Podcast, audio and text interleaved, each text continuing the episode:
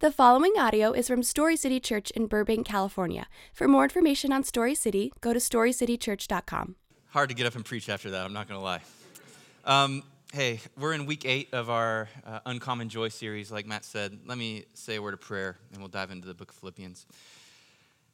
Jesus, we pray that you would bless your word this morning, that you would, um, by your Spirit, help us to apply the truths that you're giving us through the Apostle Paul this morning. We pray for the areas of our lives that may be blocked off right now, that we have closed up, that we don't want you touching. And we pray that you would pry those open because we know that you're working for our good. And we know that you are working for our healing and our wholeness in you. So have your way this morning, Jesus. It's in your name. Amen. Uh, we'll be in Philippians chapter 3, verses 12 through 14. If you have your Bibles, go ahead and turn there. Philippians 3, 12 through 14. I'm going to start this morning by reading our text. And the Apostle Paul writes, Not that I have already obtained this or am already perfect, but I press on to make it my own because Christ Jesus has made me his own. Brothers, I do not consider that I have made it my own, but one thing I do. Forgetting what lies behind and straining forward to what lies ahead, I press on towards the goal of the prize of the upward call of God in Christ Jesus. I want to start this morning with a simple question I want to lay before us. What is it you want most in life? Think about it. What is it, if you had to say, I want this most? This is the thing I want most in life. What is it? I've spent some time thinking about that question this week, and I, this is my realization. It's a hard question to answer. That is a hard question to answer if you really get down to it, to single out one thing and say, This is what I want most in my life. I have a, a four year old, though, and for her, it seems moment by moment, she's pretty aware of what she wants most in life.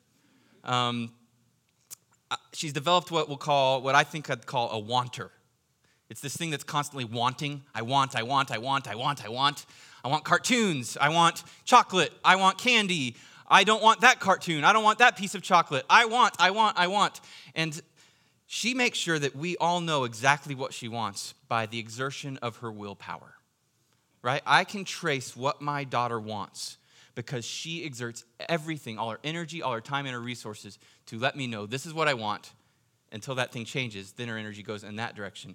And so, as hard as that question is to answer, I think the line we can trace back, much like me watching my daughter, is how do we spend our time? How do we spend our energy? And how do we spend our resources? Because I think that will give us a guaranteed line back to the thing our hearts are really after. And the Apostle Paul this morning is going to show us what his biggest want is. He's going to show us, and he shows us throughout Philippians that it's not going to be a tricky or surprise answer. Paul's going to make it very clear to us this morning that the reason he is on planet Earth drawing breath is because he wants more of Jesus. Like that is what he is after. That's what he's organizing. And, and as I read Philippians, if I could be really honest this morning, there's a lot of times where these verses that might, at a at a, like a 10,000 foot view seem like really encouraging. Actually, when I really dig my teeth into them, I'm like, that's a tough verse. Like, I, I can totally resonate with David in the Psalms more easily than Paul in most of these epistles. Like, David is like, Psalm 23, the Lord is my shepherd, I shall not want. He makes me lie down in green pastures. Next page, why, God, why? What is wrong? I can, I can identify with that type of prayer life. Paul is like, um, to live is Christ, to die is gain. You know, my first thought, honestly, when I really think about a verse like that, to live is Christ, to die is gain, I don't want to die. I don't want to die. Like, Paul, what is going on here? Or, or try this one, the one, the text Matt walked us through last week. As a reminder, indeed, Philippians 3 8 through 11, indeed, I count everything as loss because of the surpassing worth of knowing Christ Jesus, my Lord for his sake, I've suffered the loss of all things and count them as rubbish. And Matt eloquently walked us through last week what that word really means it's poop. He counts everything as poop compared to knowing Jesus and having the righteousness from God that depends on faith, that I may know him in the power of, resurrect, and his, of his resurrection and may share in his sufferings, becoming like him in his death you know, I know that verse. I love that verse. I've meditated on that verse. I've read that verse hundreds of times. It's beautiful, it's inspiring, it's rich until I try to lay my entire life on it. Until I put everything that I am on that verse, then it kind of becomes something I got to wrestle with. Something I got to got to really come to terms with because you know what Paul just said to me, to you? He says, In my life, everything is of lesser value than Christ, and I'll pay any price to have more of him. There's no price I won't pay to have more of Jesus in my life. So you want to take my family, take my family, because Jesus is better than my family. You want to take my health? Take my health because Jesus is better than my health. You want to take my kids? Take my kids because Jesus is better than my kids. You want to take my money? Take my money because Jesus is better than my money. That's tough. That is big. Like, can I honestly say with Paul that to live as Christ and to die is gain. Like to not get to watch my, my daughters that I love walk down the aisle, to see them grow. That that's gain because if I depart from this life, it's ushering me into eternity in joy with my true treasure, Jesus Christ. Can I honestly say that? I'll, I'll lay before you as one of your pastors at this church this morning. I don't know that in 2018 in the city of Los Angeles that I even have a category for this kind of talk. I don't know. It's tough. I'm 20 years into following Christ, and I think that if you honestly and closely examined my life, you'd find all sorts of things in my life that I value above Christ. And so, if I'm not really careful, when I read through a book like Philippians, I can, if I really honestly engage it, I can start to feel crushed. I can start to feel this weight, this frustration of like, Paul, how do I get there, like to where you are? I want to be like that, but how do I honestly get to where I want Jesus, like you want Jesus? Paul, how do I get there? Then I get to today's text, and I take a deep breath. I, I feel some weight lift and some freedom to pursue Christ and grace because it says this. Paul says in verse 12, Not that I have already obtained all this that I'm writing about or am already perfect, but I press on to make it my own because Christ Jesus has made me his own. See, here Paul finally brings things down to my level. And he does two things that really encourage me, and one thing in this verse that really challenges me. I'll, I'll share those. The, the thing that Paul does in this, one of the things that Paul does in this verse that really encourages me is he just acknowledges the reality that he even wrestles with this, this spiritual, divine discontentment in where he is at in his walk with Jesus. Like Paul lays it before us, he says, I'm not there yet. Like, you know that feeling you have most days that you're just not who you should be in Jesus? That you don't love Jesus the way you should love him, that you're not as patient as you should be, that you're not as kind as you should be, that you're not as pure as you should be. You know that sin you wrestle with? Paul says, I got that too. I'm not perfect. I'm not there. And that encourages me because it tells me there's room in this Christian walk for Jesus in grace to slowly shepherd us towards the final destination of likeness to him. It also encourages me here that Paul expresses dependence because he says, I press on to make it my own. Because why? Because Christ Jesus has already made me his own.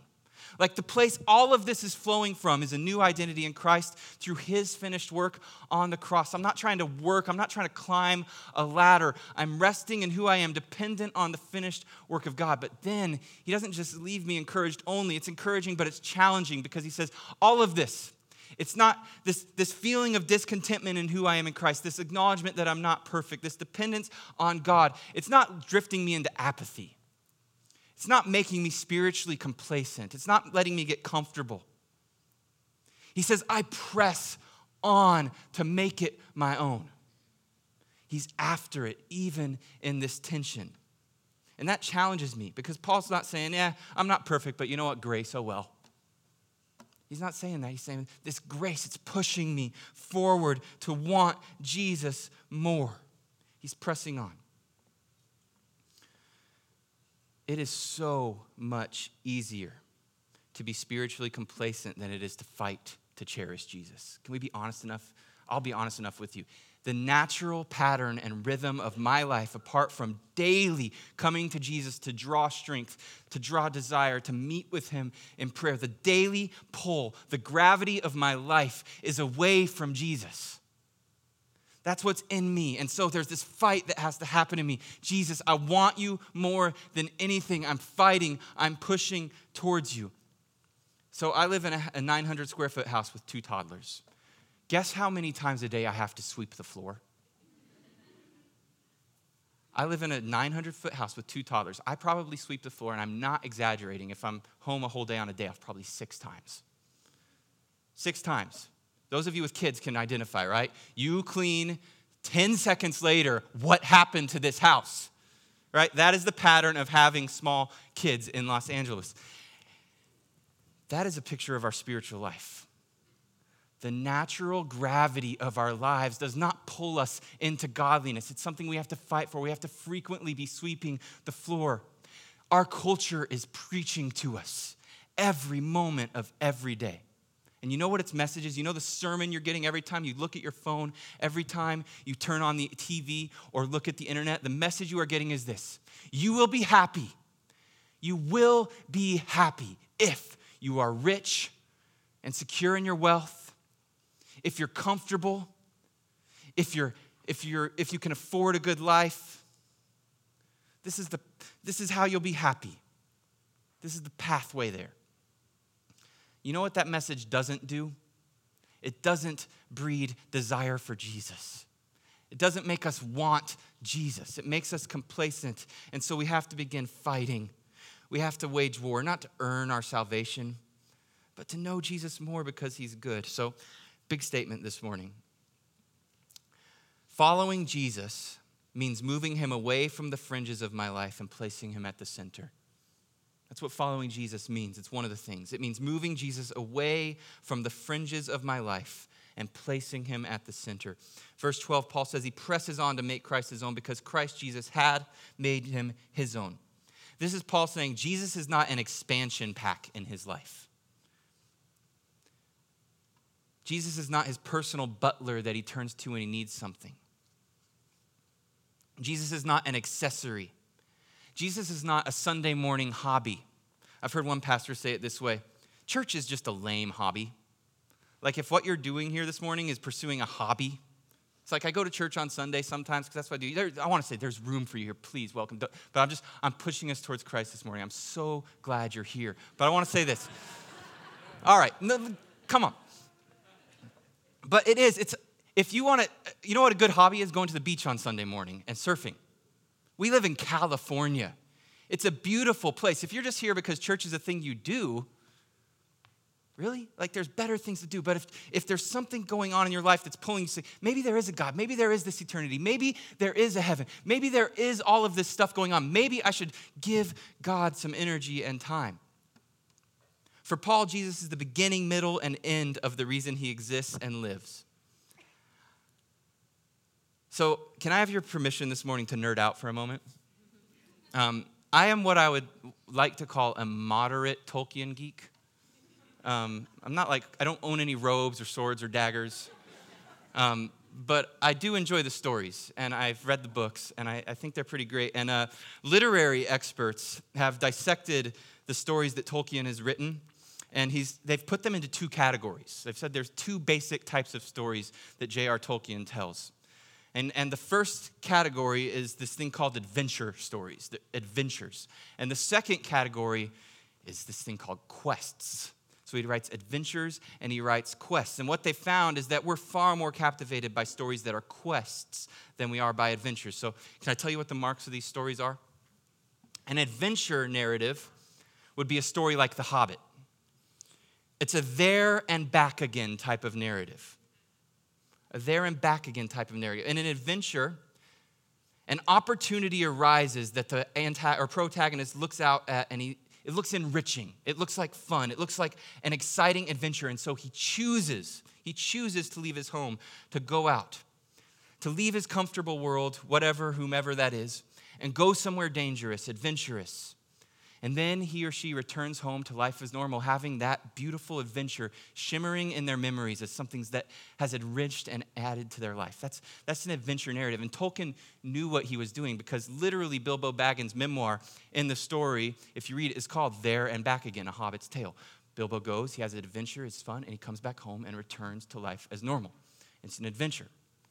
But the Lord of the Rings trilogy, it's a quest. Oh, and a quest?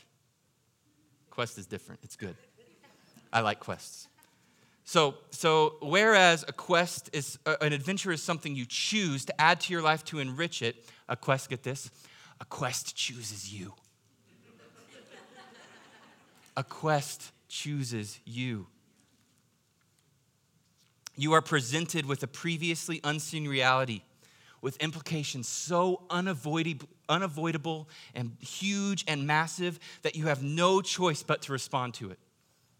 And when you do, you are pulled into something so deep that you are never the same. See, whereas an adventure story is something you choose and you come back the same, a quest is something that chooses you. And when you enter into it, you are so radically changed by the, advent, by the quest you've entered into that even if you get to go home, something in you will have been so modified, so reborn by that quest that you can't just engage the life you had before on the same terms that the life you had before won't seem complete, it won't seem fulfill, fulfilling, it won't seem meaningful enough. A quest is something you don't get to come home from. And again, Tolkien knew what he was doing because how does the Lord of the Rings trilogy end? Well, Mr. Frodo carries the one ring to rule them all into the fires in which they were forged in Mount Doom. It's awesome. and he tries to come back home to the quaint pleasures of the Shire. But when he does, Tolkien writes, he's unsatisfied. There's something different. And how does the story end? He joins the elf lords, nerd. Um, he joins the elf lords and sails off to the Grey Havens in search of something bigger, in search of something more meaningful. See, hear this. The Christian life is not an adventure. The Christian life is a quest. The Christian life is not something you add to your life to enrich it. The Christian life is a new center that your entire life is lived out from. And it so radically redefines your priorities, your desires, the way you think, the way you act, that you don't engage life the same anymore and you never will. I remember the moment when I realized I was about 25, and I can literally remember having this moment where I realized, oh my goodness, I'm gonna die pursuing Jesus. Whoa. It was like a wedding day almost, like standing before my bride going, till death do us part. There's like this moment I have Jesus, like, you're what my life's about now. It's entering into a quest. I knew a guy in Chicago named John Kelly, and uh, John was, uh, he grew up on the streets of Chicago uh, in gangs. And he, uh, long story short, ended up in prison for com- being complicit in murder because while he was robbing a house, one of his friends actually shot someone. And John was there, and so he went to prison. And while he was in prison, he got put into solitary confinement. Um, and in solitary confinement, and this story literally sounds made up, but it's not. Uh, one of the prison guards gave him a Bible. And so he sat in solitary confinement and he read through the entire Bible front to back three, four times. And in that process, Jesus, by his Spirit, broke into John's life and transformed his heart and saved him alone in solitary confinement. And so John gets out of prison and he takes an internship at the church I was working at in Chicago as a, a, training to be a pastor. And one day, John and I, I was the worship leader at the campus he was at. Um, we went on a walk, got a hot dog, sat by the water, and I remember John looking at me, telling me about his story and his life. And he looked at me and he said, Man, I don't, it's, these words will ring in my mind. He said, Jesus didn't save me in prison so that I could live a comfortable little life here in Chicago for myself. He said, Every morning when I wake up, you know what my mindset is? Every morning when I wake up in Chicago, my mindset is Jesus, I'm here to serve you. I'm not here to get comfortable. And everything I have, all of my energy is going to go to make you known and to know you more. And that is my mind frame because Jesus didn't do what he did in my life so that I could get comfortable. Jesus did it for a reason, for his glory. That, and you see, John, that's, that's John saying this to me. This is John saying, I'm on a quest now. Jesus isn't on the fringes of my life as an accessory. Jesus is my life. And for Paul in our text today, he's saying, I want Jesus. Jesus isn't an adventure for me, he's a quest. He's redefined my reality, and he's become my reality, and there's no going home. And so Paul presses on to know Jesus. Another big statement this morning. Following Jesus means forgetting what's behind and pressing on to what's ahead. Following Jesus means forgetting what's behind and pressing on to what's ahead. Let's read verse 13 together one more time. Brothers, I do not consider that I have made it my own, but one thing I do, forgetting what lies behind and straining forward to what lies ahead. You could tell in this verse that Paul's a preacher because he says, One thing I do, and then he lists like three things. And you're like, All right, Paul. But the reality is, of how we're supposed to view this, is that these three things are one thing. Like they have to be done together in order to work, right? Like, this is how this is done. And he's saying, What do I do? I'm pressing on. And how am I pressing on? The first thing Paul says we have to do is forget what is behind. You want a guaranteed roadblock to pursuing and knowing and rejoicing and resting in Christ that is being hung up in your past mistakes. It is being hung up in the things you have done in the past. So I want to say this some of us here this morning are stuck on our past failures. We carry this deep, seated, powerful sense of shame for mistakes we made before Jesus came into our lives, or perhaps even after. I just say this this morning? Shame is a powerful force. Shame is a powerful force. It's a visceral force. It's palpable. It hits you like a wave. I can talk from experience. Shame is something that washes over you and you feel it and you think these thoughts of, I can't believe I went there. I can't believe I did that. I can't believe I was a part of that activity. And you know what begins to happen if we're not careful? That begins to define us. That shame begins to become the truest thing about us. That shame becomes a monkey on our back. Every time we draw close to Jesus to receive grace, the enemy rouses up this condemnation of, yeah, but you remember who you were? I want to say this. I believe this morning, for those of us that wrestle with shame that keeps us from pressing on, Jesus wants to do two things with our shame. Jesus wants to do two things with our shame. Number one, he wants, our sh- he wants to turn our shame, he wants to break the chains of shame, and he wants to turn it into a tool in your life. See, your shame exists for a reason. Jesus wants to use your shame to point you to the reality of your need for a Savior. Like your shame is there to point you to the reality of a need you have to be saved by the shameless one. By Jesus, who was perfect, who did not fail. Our shame should push us towards our Savior. But then, once our shame is in the hands of our Savior, we realize that He bows over us like the woman in John chapter 8 and says, I don't condemn you anymore. Go and sin no more. I don't condemn you.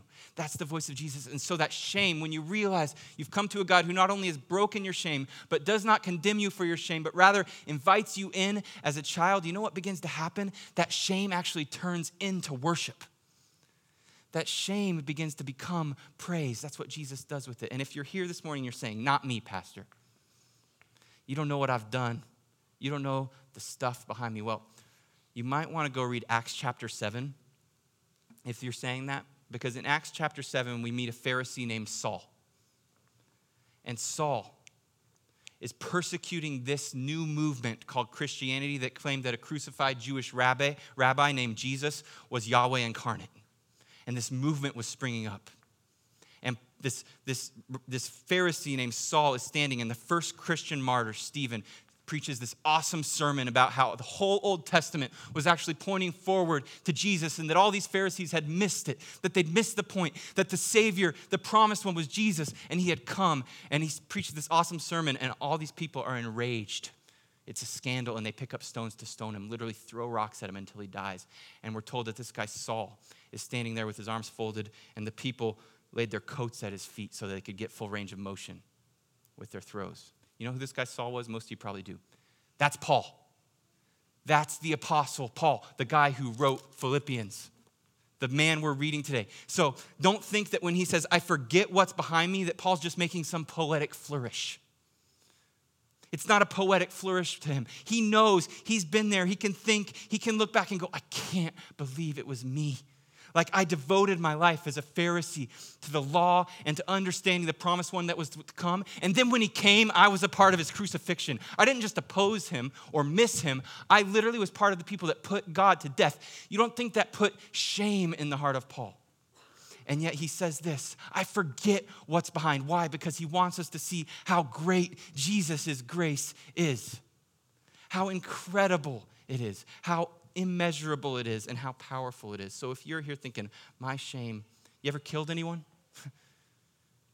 Paul had. And he says he forgets. Secondly, we don't just stop looking backwards to our shame, but we strain forward to what lies ahead. And this is good because so many of us, I think, are tempted to believe that the greatest works God has done for us or in us or through us are behind us in past seasons of life. Like the best days are behind. Or perhaps our spiritual victories have satisfied us to the point that we've relented straining forward, believing that the best and most important work God has to do is ahead of us.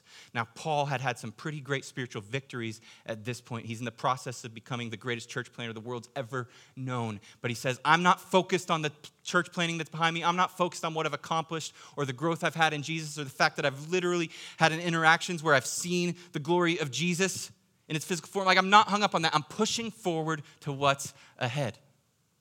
I'm pushing forward. That's what Paul's doing, and that's what we're here to do this morning.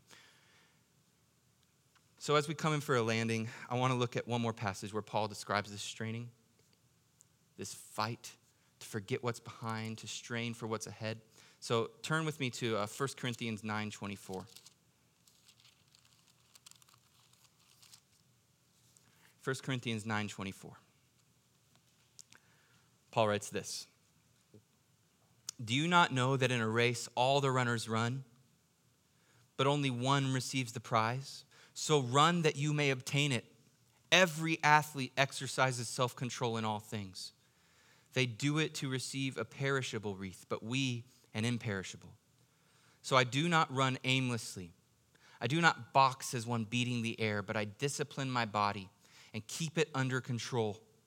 Lest after preaching to others, I myself, myself should be disqualified. A couple things I want us to see here. So, first, Paul says this he says that all athletes, like athletes, and so first, he's not talking about you or me here in this verse. Like, so, like if you play basketball at the Y and have a membership at Crunch Fitness and go three times a week, like he's not talking to you. He's saying at the highest level of athletics. Olympian level, there are people that literally organize their entire life from everything they eat, everything they drink, the patterns and rhythms of their sleep. Their entire life is organized around peak physical performance in one particular sport. And he's saying they do this. They organize their entire life to excel in this one sport for a perishable wreath, for a prize. Think of a gold medal that is perishable, that's going to end up burning or being thrown into a junkyard. And he's saying, but us, in the pursuit of godliness, we do it for an imperishable wreath, something that can't be lost, for a glory that's never fading, that's stored up for us in heaven. And so he's saying, they do that level of exertion. How much more should we be organizing our life around knowing and loving and cherishing Jesus. But then he goes on. So I do not run aimlessly. I do not box as one beating the air. He says, I'm not mailing this in. I'm not just, I'm not just hoping for the best. But I discipline my body and keep it under control, lest after preaching to others, I myself should be disqualified. This is another verse that's uh, encouraging and challenging. Here's why it's encouraging um, moment of honesty again. You know what I want to do when life bums me out?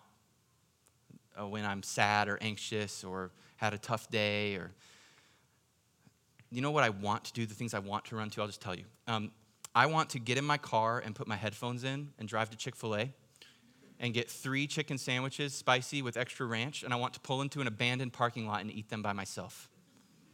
That's how I want to medicate. Or I want to send my wife and kids on a vacation and put on the most comfortable sweats in the world and watch six and a half hours of Netflix by myself in a dark room. That's what I want to do. That is like, that is Tyler's desires. That's Tyler's recipe for medication, for self medicating on a bad day. And you know why this comforts me? Because Paul says, guess what? I have to discipline my body too. Which means this even Paul had all kinds of desires and tough moments other than just running to Jesus. Like his first instinct wasn't either, life's hard, I'm on my knees, Jesus, I need you. No, he disciplined himself into this. He had to fight for it. That's encouraging to me because I do too. And I fail so often.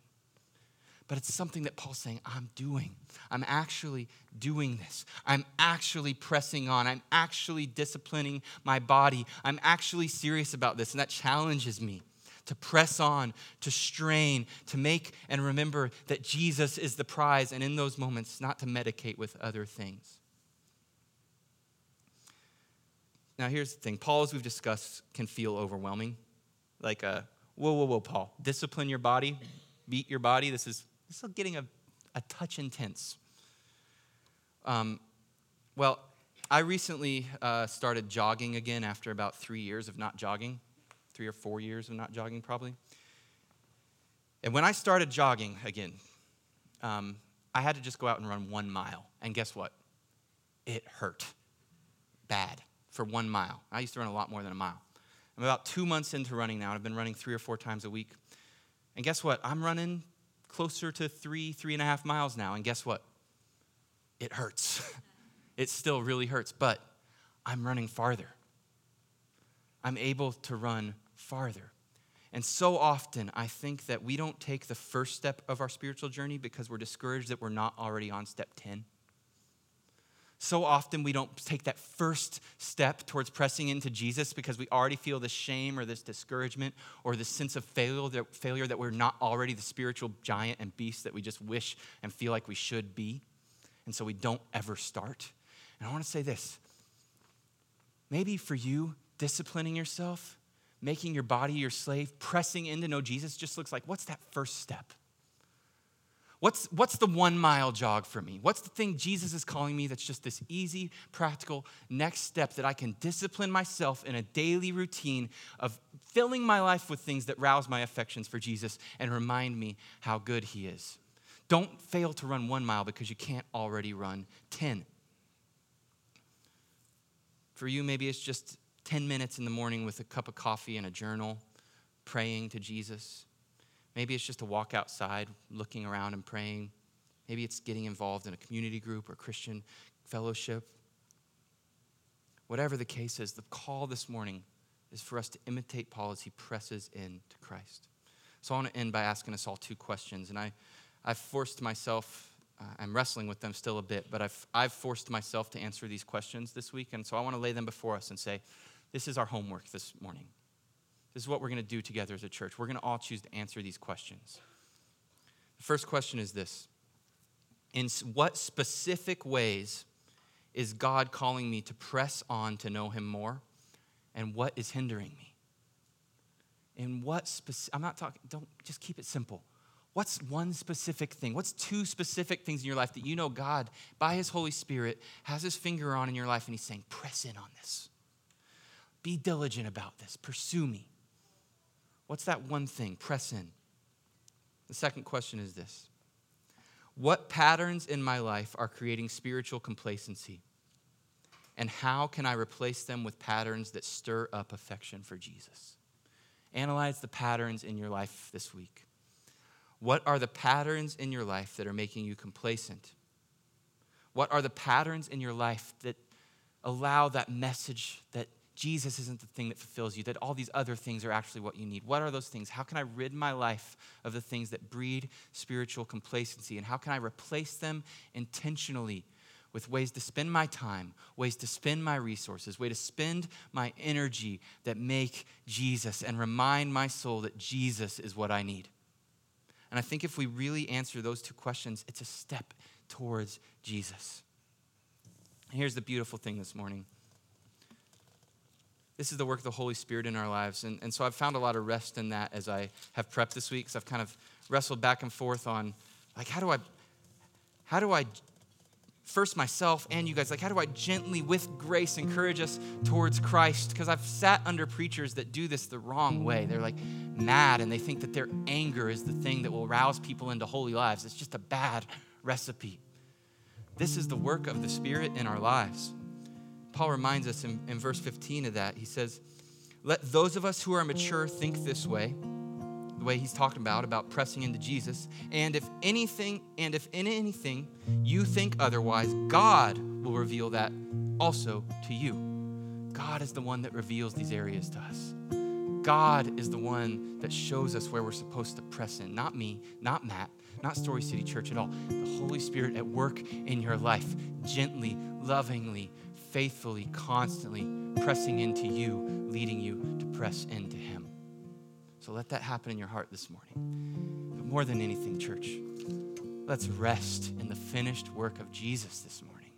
This is not a ladder to heaven. You are saved by grace let that reality push you towards godliness. Let's pray.